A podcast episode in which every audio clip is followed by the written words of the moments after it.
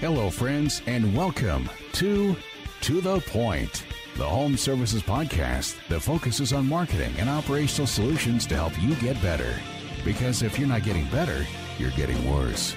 Now, let's cut through the bullshit and get to the point.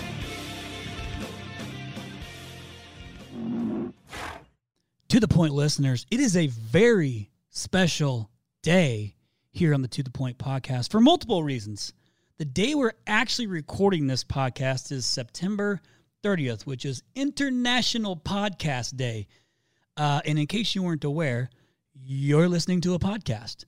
So, uh, so it's kind of like your special day too. We, we want you to join in on that on the celebration of International Podcast Day. But seriously, thanks you, thanks, thank good lord, thank you for listening to the podcast. Uh, all the reviews that we got. I got some really cool messages this week. This week from last this uh, the, the podcast that we just uh, rolled out on Tuesday. Um, You're on fire today, dude. Chris. Listen, it's because I'm so excited about the second half of the celebration we're going to do today. I have so Oh, much excitement around not only just our guest, but also another special thing about today is it's Tall Paul's 38th birthday. Oh wow, thank you, Chris. I appreciate that. Now, You shouldn't have. Now, listen, just because, uh, man, you guys, I, I have to tell you, if you've listened to the podcast, you never went to our To The Point Home Services Facebook page, please do. And let me tell No, you, it's what. okay. Nope. You don't have to. Nope. You can just no. Take our word for it. No, no, no. Listen, you know, if you've listened enough, you understand that we bust Paul's chops often, mainly because he opens himself up to it. But if you if you would just please pick up your phone, go to your computer real quick, just go to Facebook, go to To The Point Home Services podcast page, and take a look at the pictures I posted of my dear friend Tall Paul. Because he gives, you know, anytime I'm just around him, he's so full of excitement. You know, he's such a tough, manly guy that I thought, why not show some of his best pictures that kind of portray that image of Paul? So please go and check those pictures out and just hit that like button. And if you feel like it, share it. I'm sure he won't mind. Zero zero shame. It's all good, Chris. I'm I'm glad you can have a have fun at my expense. Yeah, well, you should know, know it better than to send me those pictures. But I'd like to do one last thing for you because I know I'm your favorite crooner. Is I'm going to sing happy birthday to you. And listen, you know, our guests haven't introduced him yet, but Frank, you're welcome to join in with me because it is a special will. day being Tall Paul's birthday. Wow. Are you ready, Paul? Uh, as ready as I'll ever be. Thank you. Re- Happy birthday birthday to you. you. Happy Happy birthday, birthday, dear Tall Paul. Happy Happy birthday birthday to you. Man, hey, Frank can sing. Frank was on Barrett. He was on the bass. He was on the low end. I don't see that on the bio. I'm gonna have to. Uh, I'm gonna have to add that in. Yeah, Uh, unfortunately, wow. not publicly though, just privately. Hey, Well, this is public now. It is. This is so good. I so did. Hap- happy birthday to my dear friend Tall Paul. But listen, um, Thank you. you know, I do bust your chops a lot. I mean, not just because, I mean, listen, I, it's not the cycling, it's the gear. Okay. So I don't want to offend any of my cyclist friends out or, or any Paul's cyclist friends out there, whatever. Um, but, but you give me so many things that I can go off of, like the caboodle, right? You remember the caboodle? That was, um, Paul or Frank, have you ever heard of a caboodle? No. Of course not. You're a guy. So um, now, Paul, if you could please just share really quick with Frank and our listeners who may not have known that you owned a air quotes caboodle, uh, which is he calls his he called his toolbox. Could you just explain real quick what that is, please? All right, let, let me let me back this up a little bit. So I have a twin brother. Incidentally, it's his birthday today too, of all things. Weird. He's your twin. growing up, it was kind of a divide and conquer thing. My brother hung out with my dad, and I hung out with my mom. And um, you know, I have no I, no reason why, but um, I like to organize things. So I had a, a like old makeup kit that was a caboodle that looks like a fishing tackle box, but it's definitely pink and purple with a mirror in it. And I used to put my toys in it. And so um, on my first day at Rhino, I shared that and I immediately regretted it. but every once in a while, I don't know what it is. I give Chris a little something to just, you know, make fun of me about. And it just keeps our relationship, um, I don't know, fresh and thriving. It, it, it seems to work. I really appreciate that you do that, Paul. And it's actually it says a lot about your confidence in yourself. So let's look at it that way. I Now- appreciate it. Listen, Frank. Another thing. Have you ever seen the show Full House Yes. with Danny Tanner? Yeah. So Bob Saget. Um, don't you think Paul resembles Danny Tanner a little bit? Oh yeah, yeah. He does. He does. Yeah, pretty crazy. You know what's really weird is that um we because I've given I busted chops about that so much. I thought, you know, let's just well, we have a special message for you, Paul. We would like to share that with you right now, if, if you would just Oh, no. indulge me. Hey, Tall Paul, Bob Saget here. Chris told me all about you, and I looked you up on the online thing, you know, on that Ethernet, the Urethranet, and you seem like a good guy. Uh, Chris told me you look like me, which is kind of sad. I'm sorry, bro. And he said you act like Danny Tanner, which means you're you're a nice man. You're very very nice. Well, I was playing a character. I ain't that nice. Although I do dust bust now, and I'm sure you've been doing that. But I also heard that with your home services podcast, you you do home servicing. So you go door to door. Are you a stud? Does your woman know about this? I mean, I know that you had a toolbox called a caboodle. So I guess that would be like, like the whole kit and caboodle. Is that what you meant? Because it's a fantastic kind of pun, play on words. But why would you call it the caboodle? sounds dirty, man. It sounds like someone's butt. Um, anyway, I also know you're a great cyclist. Do you use the seat or you just have that pole go up your ass? Because that works. You don't fall off. A unicycle, I don't wear no seat. I just shove the pole right up my ass in my caboodle hole. Um, sounds like you're a good guy. So I don't know why I'm giving you a hard time. What the hell? If you're really nice, you deserve it. Uh, this is a time where we could use nice people because the world's tough enough, don't you think? I do. Um, and it looks like you could do a good podcast. I went through it online, didn't find any dirty messages, nothing odd, no fringe groups. But uh, I looked through. I didn't go into your profile because you scare me. If you look like me, I don't want to see too much of you. But I send you my best, man. And uh, to you and your family and Chris, you seem like the best guy. Of course. You're really holding him up. You're picking up the slack. I mean, he, it. he named his toolkit. Oh, kit and caboodle. That's so genius. But uh, Chris, you seem really nice, and you wanted to help us help your friend out. So that's why you wanted me to do this. So uh, all I got to say, tall Paul, you know, if we're in a time where you can't, you got to protect yourself and be safe because of because of quarantine and stuff. Maybe you use your skills instead of a Viagra. You just use duct tape and a pipe cleaner. I don't know. It's possible, tall Paul. Um, I send you my best, uh, best to you and both your families. And uh, I don't know, just keep riding that bike with the stick up your ass. And I wish you guys all the best. All right. Thanks, Bob. Appreciate you. Ah, this is unbelievable. Chris, we have a guest on today. How are we supposed to get this back on the tracks? Unbelievable. Oh, Frank, thank you for uh, letting me uh, share that special message with uh, Paul before It's fine. before I jumping mean, I'm into. crying over here. This is why you don't hang out with people who have money. Oh man. That was should be Rhino family. Okay, listen. Well, thank um, you. Oh, Yeah, I'm glad you appreciate that, man. That was uh, um, actually that was producer Kyle's um, idea, so appreciate it. gosh, thank you, Uh, God. but let's get That- this thing back. crying. Back on the rails. Okay, so let's go ahead and get to uh, our to our guest. There's no really easy way to segue from that in, back into this, so let's just go right into it. Um, now, our guest has been around, uh, gosh, the trades a long time, doing business coaching, motivational speaking for a long time. A lot of credible sources. Uh, we have a lot of overlap, which is I found out as I was in uh, pre-podcast production and learning about our guest and all the amazing things he's accomplished. And we have some mutual friends and some and highly recommended from a lot of uh, even some of our customers, but just uh, well known in the industry. Um, a veteran, right? Navy veteran. I think I read that. So thank you for your service. Appreciate that. Um, my father's a Navy veteran as well. Navy veteran as well. Cool. Um, former manager and trainer. I mean, sports specialist. I mean, we're talking like little bitty companies called like Sony. Um, you did RCA service company. Um, GE. You were there for a long time, right? GE.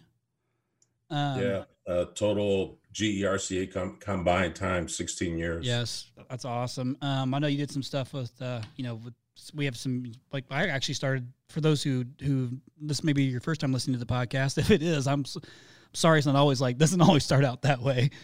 I'm also the CEO of a company called Rhino Strategic Solutions, which is a uh, digital marketing company for the trades only since uh, 2008, and that really kind of started with Carrier Corporation. I know you did some work with them as well.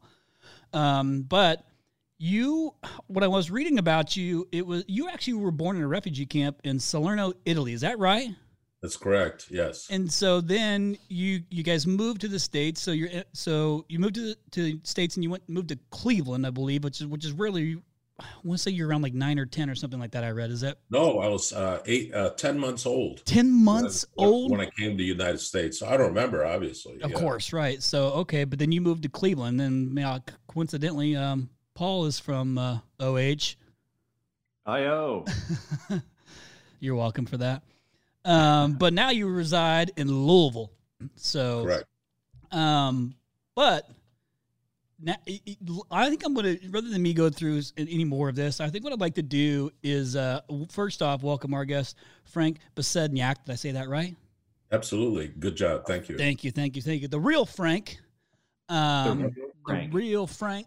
Um, but if you would uh, go ahead and share with our listeners just a little bit of your history, kind of how you got into you know the motivational speaking and business coaching aspect of things, and just kind of let everybody know like what is Frank all about.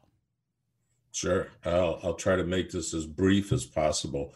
Uh, as you mentioned, I worked for the RCA and uh, GE. I was a service manager for the RCA service company. Um, uh, just a little background I got hired in a union shop, had 72 field people working for me. My first real leadership job where I was over a group of employees versus just three or four here or there and uh, we were the second worst performing location in the country. Out of 138 locations, we were number 137. The Bronx, New York, was the last one. Yikes! And uh, the guy who I replaced actually tried to kill himself. He hung himself in a men's room. Someone found him. He had a nervous breakdown. And a guy before that was lasted like three weeks. He quit. And when they hired me in, I actually went. I was back in the shop. I was there maybe a three weeks, a month, and uh, I'm in the break room with some of the guys who work for me, and we're talking. And a guy comes in, he goes to the calendar, he writes his name and one of the dates on the calendar, and then he gives five bucks to uh, the shop leader. And I said, "What's that for?" And he says, uh, "Well, um, you don't, you don't want to, you don't want to know." And I thought, "Okay, that's weird." Then another guy says, "Well, I'll put, uh, I'll take this date and this date." and they're giving five dollars each to the guy. And finally, I said, "Okay, I'm what the hell's going on? I want to get in on this. You know, I like wagering every once in a while. So what's going on?" And they said, "Okay, well, here's how it is. Pick the day that you think you'll quit or get fired. Give five dollars for that date. Whoever wins gets all the money." And there's people putting it in like tomorrow, you know, and. Uh, And I thought, okay, what kind of crazy friggin' place? And that's when they told me about the guy trying to kill himself. They've had like 11 managers in the last three years. And uh, and I thought, okay, what did I get myself into? Well, anyway, I was, uh, to make it short, I was there four and a half years. We were number two in the country when I got promoted. Nice. And uh, then I got uh, GE took over. They moved me to Louisville where I became a manager of training operations. And then they put me in charge of all service field service support and operations for uh, GE appliances globally. And that was my last real job working for someone.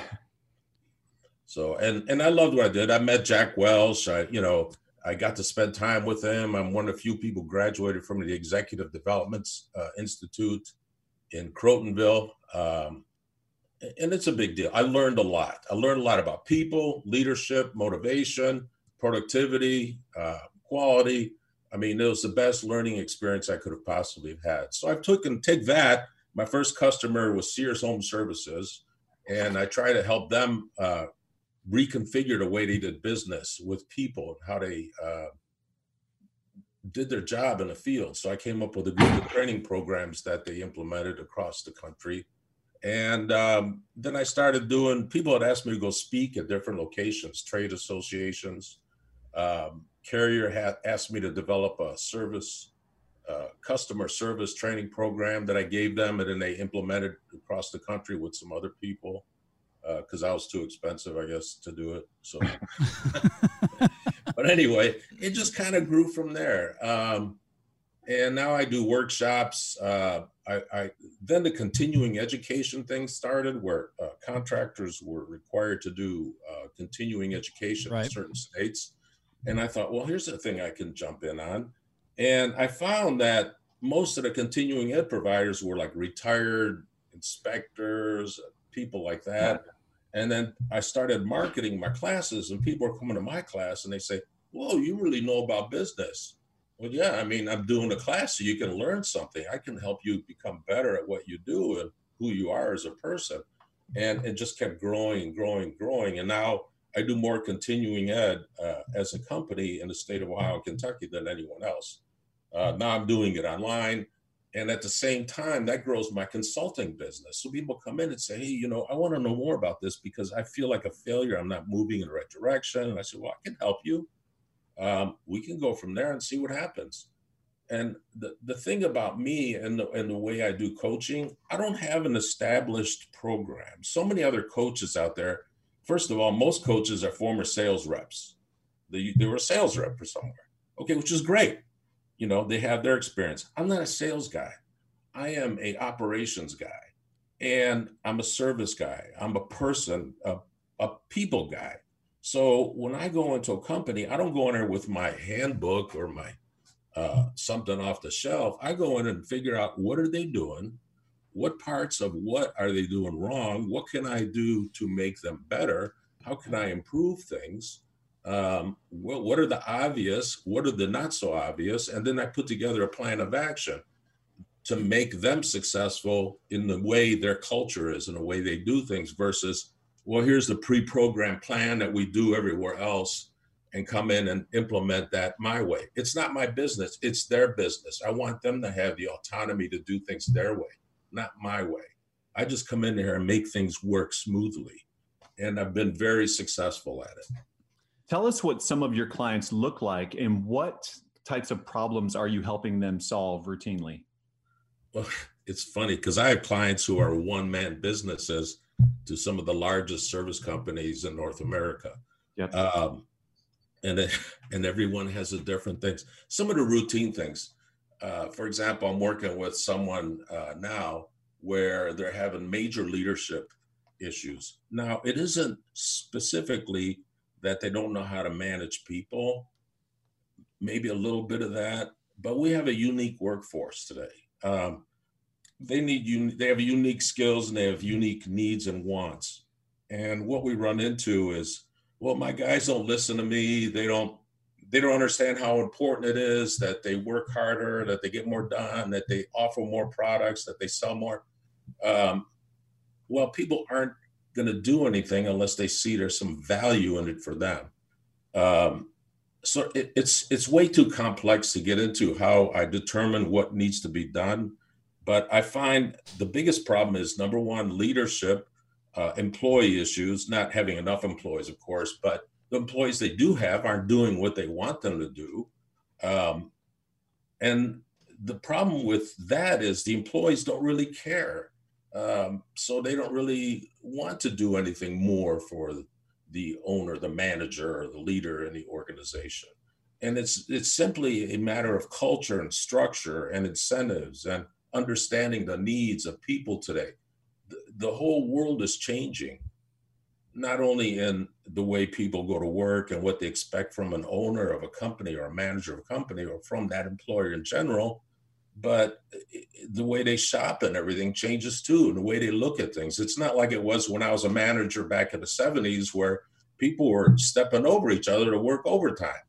You know, everything was driven by money, and I can go in and cuss and yell at someone and threaten to fire them and everything else, and they got them in gear. Well, yeah. that doesn't work today. They just leave. Uh, so it's different. And I've seen this change through the years, and some people still haven't figured that out yet. Let, us go a little deeper on that. Like, what are the differences? Where do you see the HVAC, HVAC industry going in terms of the way businesses operate and the way their products and services are are sold? And you know, unpack that a little bit for me. Okay, I have a completely unusual look when it comes to this industry than anyone else you'll probably ever talk to. I'm listening. I look at the typical Joe Blow consumer. Okay well, how do they look at things? How do they shop? And I don't care what industry it's in, but what what is the trends in the world of the world market and the economy? Um, IKEA, you go to IKEA, there's no salesperson following you around. Oh, okay, is there anything I can help you with? Or any large department store. There used to be the day like you used to go to Sears and someone's always there. Can I help you, sir? Can I help you, ma'am? Uh, what is it that you're looking for? Let me help guide you. Okay That's gone. Everybody buys everything online. Um, and you can buy a car online. They'll deliver it to your house, and if you don't like it, they'll take it back and bring you another one. Uh, yet in the HVAC industry, I I believe we're still running it like the old Sears department store. Uh, I don't see, you know, why do we have freaking salesmen out there when people don't want to deal with salesmen? And I know uh, people right now, their arm, their hair's going up on their arms and they're losing their freaking mind. Why is Frank saying this? We're gonna put salesmen, but it, it's just that's the trend. How are we going to adapt our businesses to accommodate the trend in the buying patterns of consumers today? and we're not we're the, the problem is is the service industry that's out there is still operating like they all work for the manufacturers they're not they're, they're independent service people the the greatest strength that service companies have is they have the ability to fix and troubleshoot and make good recommendations and help people become comfortable and safe and save energy they're not there. Uh, the service person, when, when did the world change when a service person became a salesperson almost exclusively? They have to be in some degree. However, the customer doesn't buy from people who want to sell them something. The customer buys from people who had come in there and is a response to their need to get comfortable. And we're missing the boat and and I've gone in companies and told them, hey, you know what? You need to start focusing on not pushing people to sell stuff, but create a system and a process that meets the needs of the customer, no matter what that is. So the customer can be guided through a process that gets them to the end result of what's best for them versus we're going to go out there and sell. And, you know, like I, I sometimes I talk to companies at trade shows and Hey, how's business? Oh yeah, man, I'm doing 20 million. I expect to do uh, 30 million next year. And I said, doing what? Like gross sales? Yeah, but you making money? Tell me how much money you're making. I don't care. I, you know, I can, I can set up a system to do 100 million dollars. What the heck's that mean? If I'm not making any money and I'm annoying people, right. pretty soon I'm going to go into a nosedive and crash because the emphasis of my business isn't in the right place. So I don't know. I told you a lot of stuff for one question smartac.com, smartac.com. If you haven't heard of it, you better find out. If you haven't implemented it, you better check it out. You have to get started doing something. 2024 is going to be an absolute battlefield. What are you doing differently than your competitors? You need to make sure that your memberships are sticky. Smartac.com does that. Lifetime warranty, insurance savings, filter discounts, 24 7 monitoring that lets you know about problems before the homeowner might even know about the problem, live tech chat, service providers all of this with smartac.com. You gotta check it out now. No, there's so many things I want to touch on. So you talked about contractors, you know, and I'm using air quotes, working for the manufacturer and how that should be changing.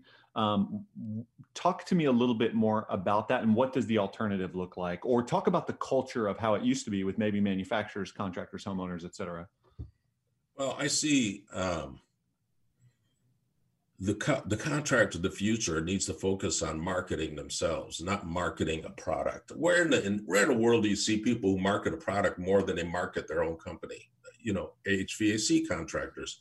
You know, they have the product name on their hats, their shirts, and everything else, and their trucks. And yeah, and you know, like I I go into companies, I say, why do you have this manufacturer's name on everything? Well, they give me a piece of money for advertising. Well, what about if I put the real Frank on the side of your truck? How much is that going to cost? Well, it doesn't make any sense. But doesn't make any sense for you to market for someone else. Put your name on a product. You have to market your own company. And you know, you don't go to Walmart and they they they change the Walmart name to Procter and Gamble, Gamble or whoever, you know, Kraft Foods. Uh, they don't they market themselves, and uh, and and that's where I see. And, and, and I'm sure there's some manufacturers because I uh, they're going to say something. I'm loyal to no one. I'm loyal to me and my clients. Okay, I have no loyalty. I could care less. I have people who wanted me to recommend their stuff. Well, I'm only going to recommend things that I think are good. Uh, I'm not going to re- recommend someone because they're going to give me 50 bucks every time I mention their name. You know, it just doesn't work that way for me. And I've grown my business as a result of doing what's right for my customer base. And if that's stepping on a bunch of people's toes, well, well, that's the way it goes. I don't care. They should get out of the way. Let us run our businesses and grow. And and you can only have that type of confidence when you're delivering for your clients and you've got their support, which I know you do. Um, hey, real quick, this is more logistical, but I should have asked it earlier. What does chief instigator mean in your title? yeah, well, because I I uh, I go into companies and annoy people sometimes, and uh, and I just came up with yeah, I just came up with instigator. Like uh, I mean, I've not only done contracting, but I've done manufacturing businesses and nightclubs and bars, and uh, and it's almost, and I'm not quite as severe. It's almost like I'm Gordon Ramsay uh, mixed with Jon Taffer going in sometimes because I don't have time to screw around uh, I, you know, here's what's screwed up, and here's some things I'm going to point out that are obvious right now, and I have to tell you, you need to resolve it because it's unacceptable. Until we get through that, we can't go any further. And and unfortunately, that's where I got the instigator title. Jon Taffer, Jon Taffer Bar Rescue, great show. Yeah, yeah. I, I, worked with Jon Taffer for a little while. Uh, we did some uh, rescue tours together for Anheuser Busch. But he had a TV show, and then I went on and continued to do what I was doing. So it's yeah. a whole different world now for both of us. I thought I saw some pictures of you guys together on yeah, maybe on the side or something. Let's talk a little bit more about leadership. You mentioned that you're oftentimes going into businesses to help with leadership. Um, what are some of the like common leadership issues that you see, whether it's leadership style, employee issues? And I think you've mentioned you have a solution for the common issues. So share that with us a little bit. Okay. Um, first of all, people need to have a plan of action for what they're supposed to do. Sometimes we wind up hiring. Uh, I'll just give you a scenario. Let's say I'm going to hire a new person who who has limited skills, but they seem to be a good person, work hard, they'll show up every day, and they're ambitious and healthy and driven. We bring them in, let's say we're going to make them installer. So we, we wind up taking that person and having them work with Joe Installer, who's been here 22 years or whatever. And I can just imagine the young person, let's say early 20s, comes in and they're working with Joe Installer and they're saying, So, uh, Joe, um, tell me what your title is. Uh, well, I'm an installer. And then this, this kid's thinking, I'm an installer. And this guy's been here 22 years. So where's my future? I'm just going to be a, you know, a higher level installer, but have the same title. And, and it's, it's kind of self-defeating when you get into an industry and you see there's no real future to move up. What I encourage my customers to do is to set up levels of employees. Like, for example, you can start off with an apprentice installer, then you can have a junior installer, a master installer, senior installer, chief installer. So you can have four or five levels. Then you can have an apprentice service guy, a journeyman service guy, master or chief or whatever, up to a higher level. And with each specific uh, level, you have a, a, paid grade that of uh, you get paid between this point and that point, like 30 to 50 or whatever. Mm-hmm. Um, and you've got a clear path, uh, growth path for you as well. Correct. And then you could set up guidelines and prerequisites in order for this person to, to get to the next level. They have to be able to prove to someone they have the capability of performing at this level and doing these things. Once they reach that point, then now they can jump up to the next pay grade and start working at the next level. Right. At the same time, the employer has to provide methods for these people to be able to learn more, to become more proficient in what they do. You can't just tell someone, I want you to do uh, sell more accessories. Okay, that doesn't work. Just I've had people calling, Frank, can you do sales training? I could, but what is it that you want to accomplish? Uh, I just want my guys to sell more. I want to, and I, so you want to increase the average ticket? Yeah all right, raise your price. I'll send you a bill for five thousand dollars, and there's your answer. And they're like, no, I'm not joking, you know, because I, you know, I like to mess with them. and I said, well, how do you know it's training related? Instigator. Well, I don't know if it's training related or not. But the last time I had a sales trainer come in, they did good for a couple months, and then they kind of went back. Well, and he just pay attention to them. They'll do good for a couple months. You don't have to hire a trainer. It's just paying attention to them. And secondly, you can't train people to do something that they already know how to do, but they don't want to do. And that's a thing in, in the field I see a lot.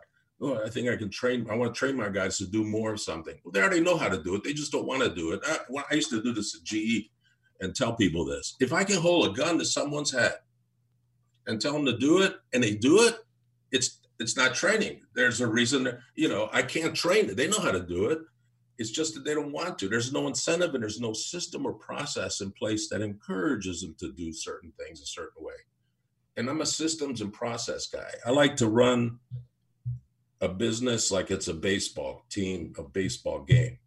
Everybody knows where foul ball is. Everybody knows what their job is. Everybody knows when this scenario happens, here's how you're supposed to respond. And that's how work should be.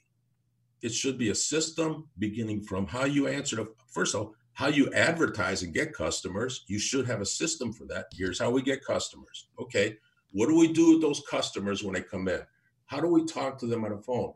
How do we answer every type of question that's of value? You leave nothing for chance. That's why I look at it. Don't leave anything for chance. Have a scenario for everything. Once they're on the phone and we have to put them on hold for some reason, here's what we say. When we get them back on the phone, how do we schedule an appointment? What words do we use? When the guy shows up, how does he address the customer? What does he say? What are the things that they're required to say? How do we take the, them through that whole experience from A to Z to make sure it gives us the optimum outcome? And then when it's done, what do we do with that customer to make sure they're going to refer other people and get and, and tell us we're awesome and tell the world we're awesome and so on and so forth. When the money comes in, what do we do with that money? Where does it go? Who handles that? How do we reinvest? How do we hire people? All those things have to be laid out. Nobody does that. They open up a business. Next thing you know, they're hiring people because they can't do it alone. And then they're saying, okay, well, go out and do work. Then a person thinks they're doing good work. Then they get yelled at when they're not because it wasn't communicated. You say a, I see that over and over and over again. You say systems, and I hear Michael E. Gerber. yeah, Mike Gerber. Yeah, great, great point. Very good. That's what uh, we've had Ken Goodrich on here a few times, and I know he's a systems guy, so he like preaches. He'll go into depth on systems and how it's helped build their business, clear down to when you open the door in the morning, how you put the key in, which yeah. it's pretty. Ken and I are friends. We've pretty intense. We've communicated a lot. Uh, he he and I are on the same page. Yeah, you uh, made reference to a gun a moment ago, and I want to come back to that because you made me think of something. Do you ever go into a business where the employees, particularly like uh, high performing employees, are holding the business owners hostage? Yes. Um, I mean, labor's tight, right? And these, um, you know, a good, strong installer service tech who does a really good job knows how money's flowing and they know they have a little bit of leverage what do you do? What do you see? Are those fixable problems? Um, first, we have to identify if it really is a problem. There's nothing wrong with being a prima donna, provided that it doesn't affect other people. Paul knows. yeah. Well, Thank you. I appreciate that. No, so you know what I mean? It's like, it, hey, if this guy is the prima donna of all HVAC service guys or whatever, and he gets paid more than anybody else. And this guy doesn't even do his paperwork, someone else does it. I don't care. If he's performing at a level that makes it worth it for everybody to kiss his butt, I don't care. It, it's fine. However, if that person starts causing the uh, performance of other people around him to diminish or it's causing a problem, then that has to be addressed. Sure that's that's when things have to be addressed and then you you can only address the things that are specific to what is causing a problem because i don't i don't want to tell a person well you're you're creating a morale problem here and it's going to have to stop. Well, what the heck does that mean? It, you have to address specifically what that person is doing that's causing a problem because they may be doing 90% of their things are awesome but 10% of it sucks severely because they're annoying people. So we have to address those 10. And if that person wants to be the best in the world and claims to be, well, you got 10% of your stuff is still messed up. So let's work on those. And and that's how you address that person, that that prima donna, high level, uh, super employee that you're talking about. Do you find that it's ever hard for some of your clients to reprimand or hold people accountable? Do they have a hard time in those situations? Yeah, because they don't know how to communicate. Uh, yeah. And, and, it's simple. I have a whole system. A real. Let's say I have an employee who is doing something that I don't agree with, or breaking the rules, or coming in late more than everybody else. Well, first of all, you have to bring it to their attention. You can't mumble under your breath and say, "Next time I talk to them, I'm going to handle this." No, it. You handle it right now. You you address it right now. I don't care if you call them on the phone, send them a text. What's going on? Why is this happening? Handle it right now and then bring it up whenever it comes up. But there's only so much you can do with that uh, uh, uh, that way until you reach a point where okay, we have to have a formal meeting about this. So you bring it to their attention, you make a note in their file, because uh, so many people don't do that. They, they wind up doing reviews with people and they don't have any records. But always keep notes. Every conversation, every email, every text, everything. Oh yeah put it, put it in their file. Got to do that. It's just yep. common sense. I used to carry a little flip uh, booklet in my pocket, and I always had a pen. Every time I talked to someone, there you go. Like, yeah, here. Uh, I, I, keep notes of everything. I even wrote down caboodle. Look it up. See what the heck this says. You know, because I'm curious. Yeah, I love it. So, anyway, anyway, you'll never forget this. I'll bring it up again. I'm sure. Uh, you keep notes. Then, when it reaches a point where it's not improving as a result of your little discussions or emails, then you bring the person in one on one and you look at them. And, and it's just, it, I like this quote. It's from the Dalai Lama. It says, When you are talking, you are only repeating what you already know. But if you uh-huh. listen, you may learn something new. So we have to get to a point where the person is talking and we listen to determine the actions required to make that inefficiency or whatever problem is better. So you sit down and you look at them and you and, and the reason I did I was a single dad, I raised my kids. So I raised my kids the way I handled stuff at work because I didn't know any better. Because when I was a kid, I did whatever the heck I wanted. My parents are like, just stay out of our way, everything's fine. Uh, and when I was younger, I had the opportunity of either joining the Navy or joining the Hells Angels. So I picked the Navy. Good for you. Uh, fortunately. So, I mean, that's my childhood. Well, anyway, you have this person in front of you and you look at him, you say, Do you know why you're here? And they'll say, Yeah, well, you told me to be here this morning. Right. But why did I tell you to do that? Because uh, you've talked to me four times already on a phone and once by text about whatever. Right. And then you look at him, you say, So what's going on? Just and just quiet. sit there and just so wait. Hard. It is hard. All you want, you want to lecture them, say, "Damn it, here's what's." But you you shouldn't do that. You just sit there and look at them. What's going on? Because until they own it and they come up with a solution, nothing will change. It's just you're making noise. They don't hear anything, and they walk out the door and go back and do what they ever used to do anyway. Yep. And and and the typical answer is the same. So what's going on? And they'll sit there and think, uh, and the answer will be, what do you think the answer is? You guys tell me. What do you think it is? Oof, someone else's problem, right? Someone else's fault. I'm frustrated. I'm not no, this here's the answer. No, It's the same answer my nine-year-old son gave me when I walked out the garage when he was nine. Now he's 41. When he was, I walked down the garage and he had opened up a can of house paint and painted my sister with a brush that he found. So I walked out there. I said, "What the hell did you do that for?" And what did he say? Oh, I don't know. Same thing. That's what you're gonna hear. So oh, I don't know. So I don't. So the answer is gonna be, I don't know either let's talk about it. That's... And there won't nothing will be. They'll just sit there and they'll shrug their shoulders. I don't know. Fine. Let me go out and get a cup of coffee and be back in ten minutes. The uncomfortable silence. Huh? The uncomfortable silence. Yeah, there's not wrong. It's a it's a power thing. You're power more powerful saying nothing than talking. So you come back, and if they still say, I don't know, fine, meeting's over, I'll meet you in a week. Go home, think about it. Because nothing will be resolved. And I guarantee you, it will be eating at them like crazy, and they'll figure it out. And they come back, and the next question, did you figure it out? Yeah. Here's what I think is going on. And there's five reasons employees don't perform at their highest at their highest level. Number one, they don't know what they're doing. They need training. Number two, the system or processes are screwed up and they don't understand them. There's some communication problem or whatever. Number three, they're either sick or they have some personal issue that's going on. Number four, um, of course, I'm drawing a blank now. I usually have those in front of me, but I'll, it's in my. I'll do a video and I'll show it to you. But there's five reasons. Um, they need training. Uh, I don't know, but anyway, it'll be one of those five or combination of anything of those five. Yeah. Uh, and I don't know why I don't remember them now because I'm because it's on podcast because now you're trying to hard. No, no, that's great. Damn it. I'm 65, so is it they lack the direction or yeah, it's no, I'm not gonna get it. But here's what here's what'll happen next. So they'll come up with what they think is causing the problem.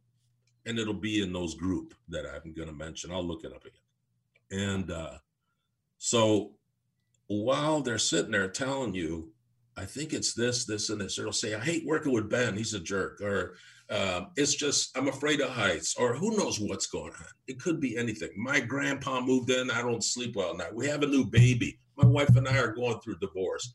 I don't know what's going on, but at least they'll bring it up. Now, you can do some things about some of that stuff, other things you can't do anything about.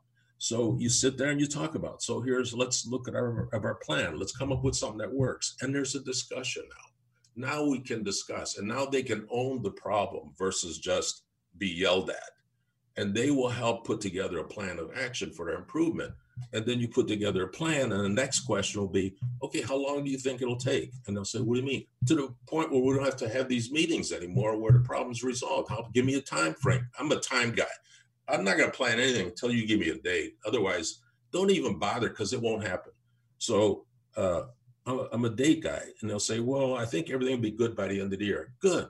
Let's make it the end of January just to be safe. and when we'll talk and we'll plan a meetings every once in a while to discuss this. So let's say January comes. And then this has to be in that meeting too. You sit there with a person and you're saying all these things, and yeah, end of January, everything should be fine, right? Then you look at them and say, so let's say it's February, the problem comes up again. What would you do if you were me?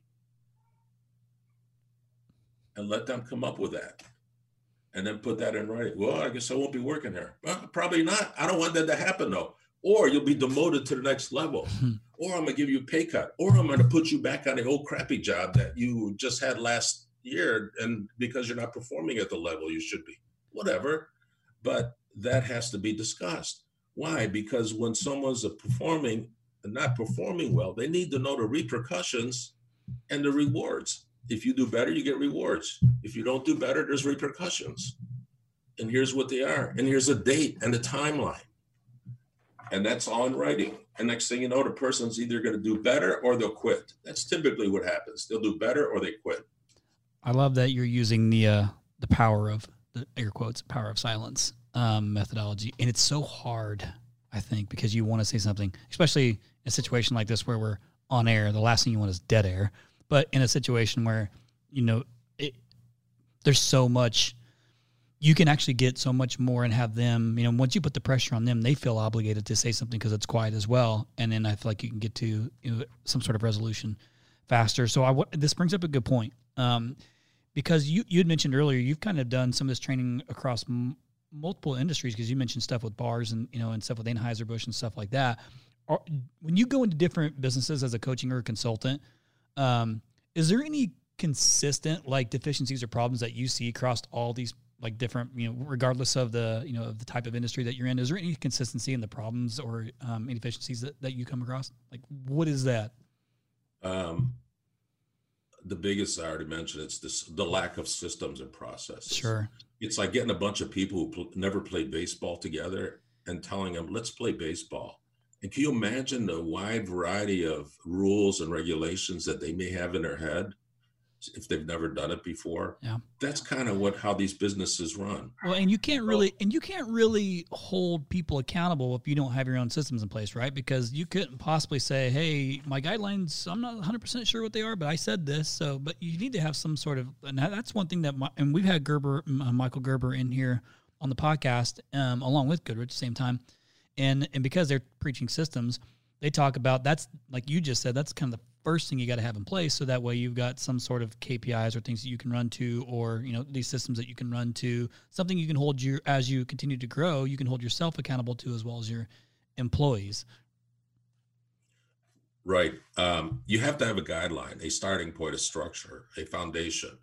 And as you go through time you have to have your ears and eyes open uh, just as we did at GE, one of the things I loved about GE, everything was open to uh, discussion for potential change. So we had regular meetings that allowed the employees, along with the customers, to give input as to how we can improve and do better.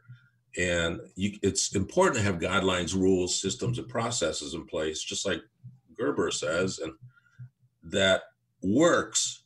But to grow as a business and to create a culture of high performance and reward for every person, you have to have some sort of system whereby the employees have some input for potential change, modification, or adjustment as needed to meet the needs of not only employees but the customer base. Sure. Because if you're too structural and and too dictator type of uh, you have like a dictator type of leaderships, well, these are systems. You got to follow the system.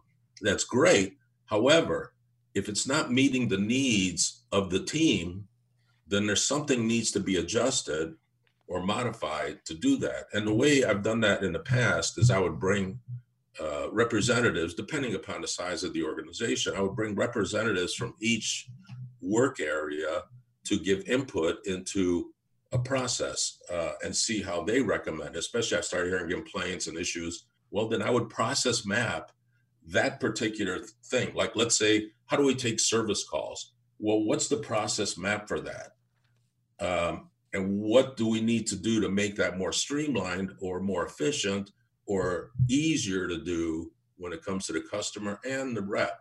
How do we schedule service calls? What is that process? And I'm sure you know what process mapping is. You just go through and look at each each specific task and the yes or no or what do we do after that? Kind of like a troubleshooting chart.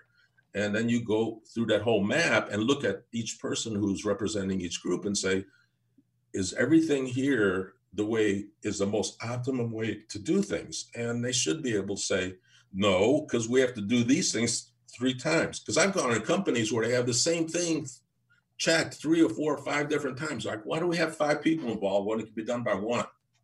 You know and, and and that's where you need frontline employee input to come up with solutions to find the easiest best fastest most efficient way with the least amount of productivity involved uh, and, and with the least amount of product, productive hours involved to get you to your end result. And um, that they drove us nuts at ge with that i was one of the people who spearheaded a process called workout where we went out and streamlined things and found ways to do things better and to reduce costs and overhead, but increase revenue and increase sales, right. which is hard to do. Mm-hmm. I would say one of the things that I do recognize that I think you asked this question earlier in the HVAC and plumbing businesses, we're so non productive. There's so much waste of manpower and time. It's ridiculous. Every time I go on, I'm like I just want to start yelling at everybody, but I don't. I know it doesn't work because why the hell are you standing around here for crying out loud? You're getting paid. You're like the highest paid person in the building, and you're standing around doing nothing. Why are they sending this guy out to pick up parts when I could be sending a almost minimum wage person out to get parts? It's just some of the things that people do blow my mind that make no sense, but it's just the way their system is. It's not defined yeah, like it should be. And I think it's fair to say that um, that some people genuinely just don't get it or don't know. It's just not in their skill set. Like we talked about this before, you can be a phenomenal athlete with a terrible coach, and right. you know, and and for, and I will say that it's not everybody ha- like even though it seems like common sense to you, Frank, um, it might not be common sense to someone else. And so this is why you actually do what you do. Is you know you are there to help you know l- you know learn. You can educate on how to do diff- how to be a better leader. You can educate on how to help put systems in place. You can educate on how to look for these issues and things like something as simple as somebody standing around or sending a you know uh, one of your highest paid guys to go get parts clearly doesn't make any sense.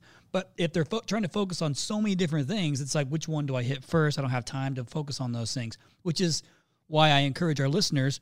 Um, you don't have to have it all figured out. You don't have to have it all figured out right now. But once you start to recognize holes, ask for help. You know, get right. get good business coaches. Get help. Ask for those things. You're you don't have to have it all figured out. It's just recognizing like, hey, yo, I need help, and then you know, reaching out to guys like Frank to accomplish those things. I'll, I'll share with you this piece.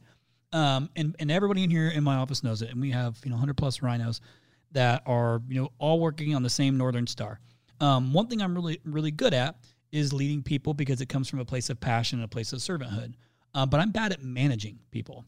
So I know I'm not great at managing people, and people need um, you know to have this defined path and need to understand where they can get better. And i love that you keep bringing up giving praise frank because i think that is something that needs to be addressed. You're not just talking about you need to change this you need to fix this. It's also giving praise for things that are done well. I still believe people want pats on the back. Feels good to be encouraged. Feels good to you know feel good about the things that you've done but i encourage you listeners um, like as i always do is to reach out. And I think this is a really good segue, especially because I think we're like, you know, almost an hour or 50 minutes into this um, podcast is Frank, if you wouldn't mind, and, and, Paul, unless you have something else to, to ask Frank, I want to go into. Um, did you have anything else you want to ask him before I go into? Yeah, I, I, know where you're going, but I want to ask really quickly. What is a what does a coaching relationship with you look like, Frank?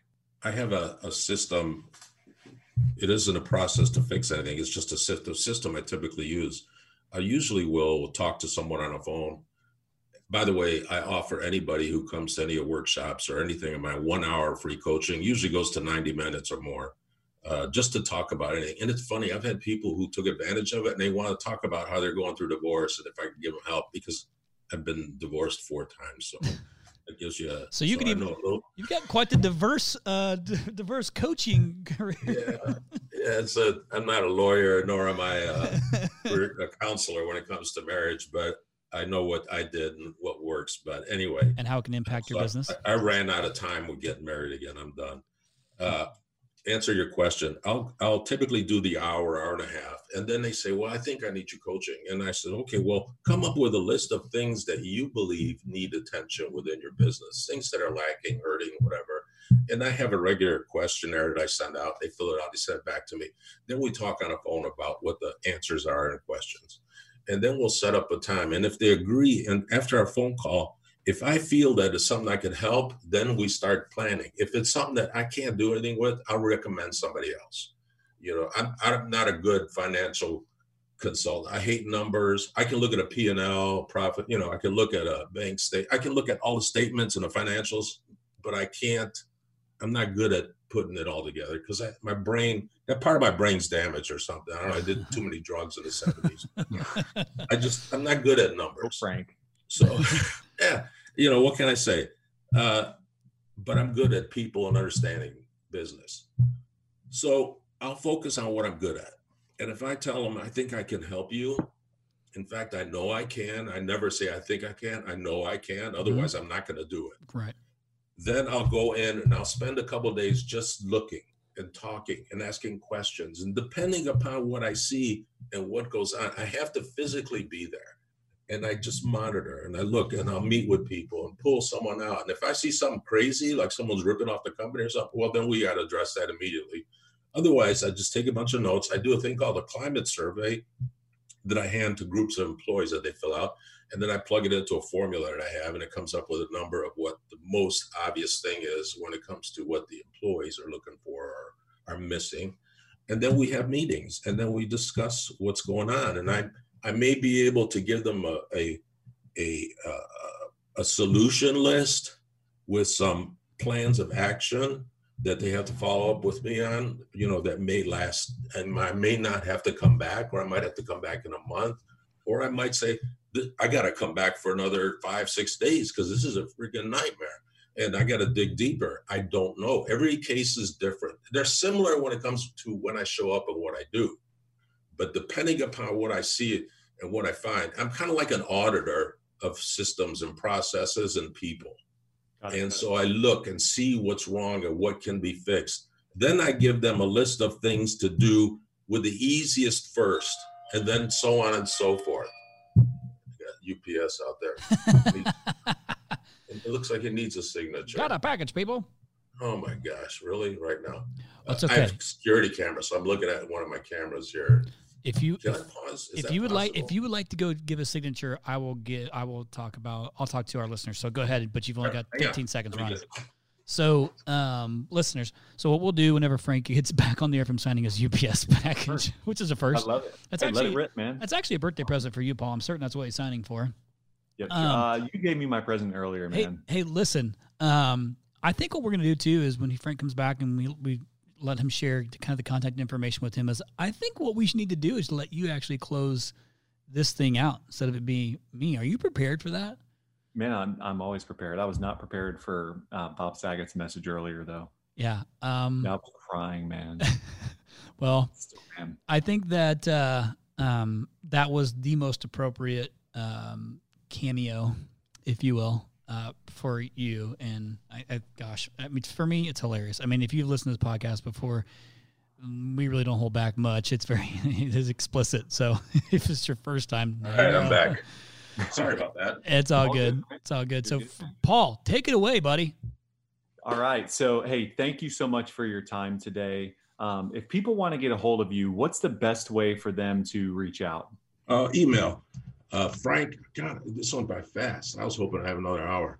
Uh, Frank at the real Frank.com. Also, um, this morning I thought of something I'd like to offer. And uh, I'm going to do a three hour leadership uh, webinar. I'm out of breath. I was running a three hour leadership webinar December 3rd of this year. If you're interested in participating, anybody who watches this, it's free. So what you got to do is send me an email, tell me, hey, I want to participate in this webinar, a three-hour leadership, and uh, I want it free. Just tell me that, and I'll, I'll give it to you for none. So uh, it's limited to 100 people. So, so you better if you're listening more often than not than watching, you need to get on it. So, Frank at therealfrank.com. Frank, that's very generous of you um, to offer that up. I appreciate that. That's cool. Listeners, hopefully you appreciate that too. But you better get on it because it's a hundred capacity. You just says so. Well, it's waste time. 100 capacity to interact, um, but uh, I can take up to 10,000 people to watch and listen. Got it. Okay, So- cool. And what we'll do too is we'll also share the contact information for you. So, um, Paul, I'm taking over again. I apologize. I told you I'd let you close this thing out. So go back. No, on. no, Go ahead, birthday boy. Go ahead, birthday boy. No. Oh, you're giving it back to me? Back to you, birthday boy. Okay, listeners, if you heard something today um, that made you squirm a little or made you think a little, um, don't just leave it at that. Pick up the phone, reach out to Frank, reach out to us. We'll connect you with Frank because ambition without action is what, Chris? It's useless, my friend. Totally. Uh, Thank you, listeners. Let me give you a phone number real quick. If they do want to call, it's 888 538 5383. 5383. 888-538-5383. I heard you loud and clear. Hey Frank, thanks for being a a, uh, a sport a good sport today on letting me introduce our message from Bob Saget to Paul as uh, raunchy as it is. If you've ever listened to Bob Saget's uh, comedy shows, he is as raunchy as it gets. So he is very opposite of Danny Tanner, which is what makes this whole thing funny. yeah, But thanks for being on here. We appreciate you, Frank. that's great. Thank Yep. you guys. I appreciate it. I had a good time. Thank you. And uh, you're welcome back anytime. Thanks, Frank. Until next time, listeners, thanks so much. Thank you for listening to To the Point. We hope you enjoyed this episode. Please consider leaving us a review in the App Store. And don't forget to share with your friends. Till next time, kick some ass.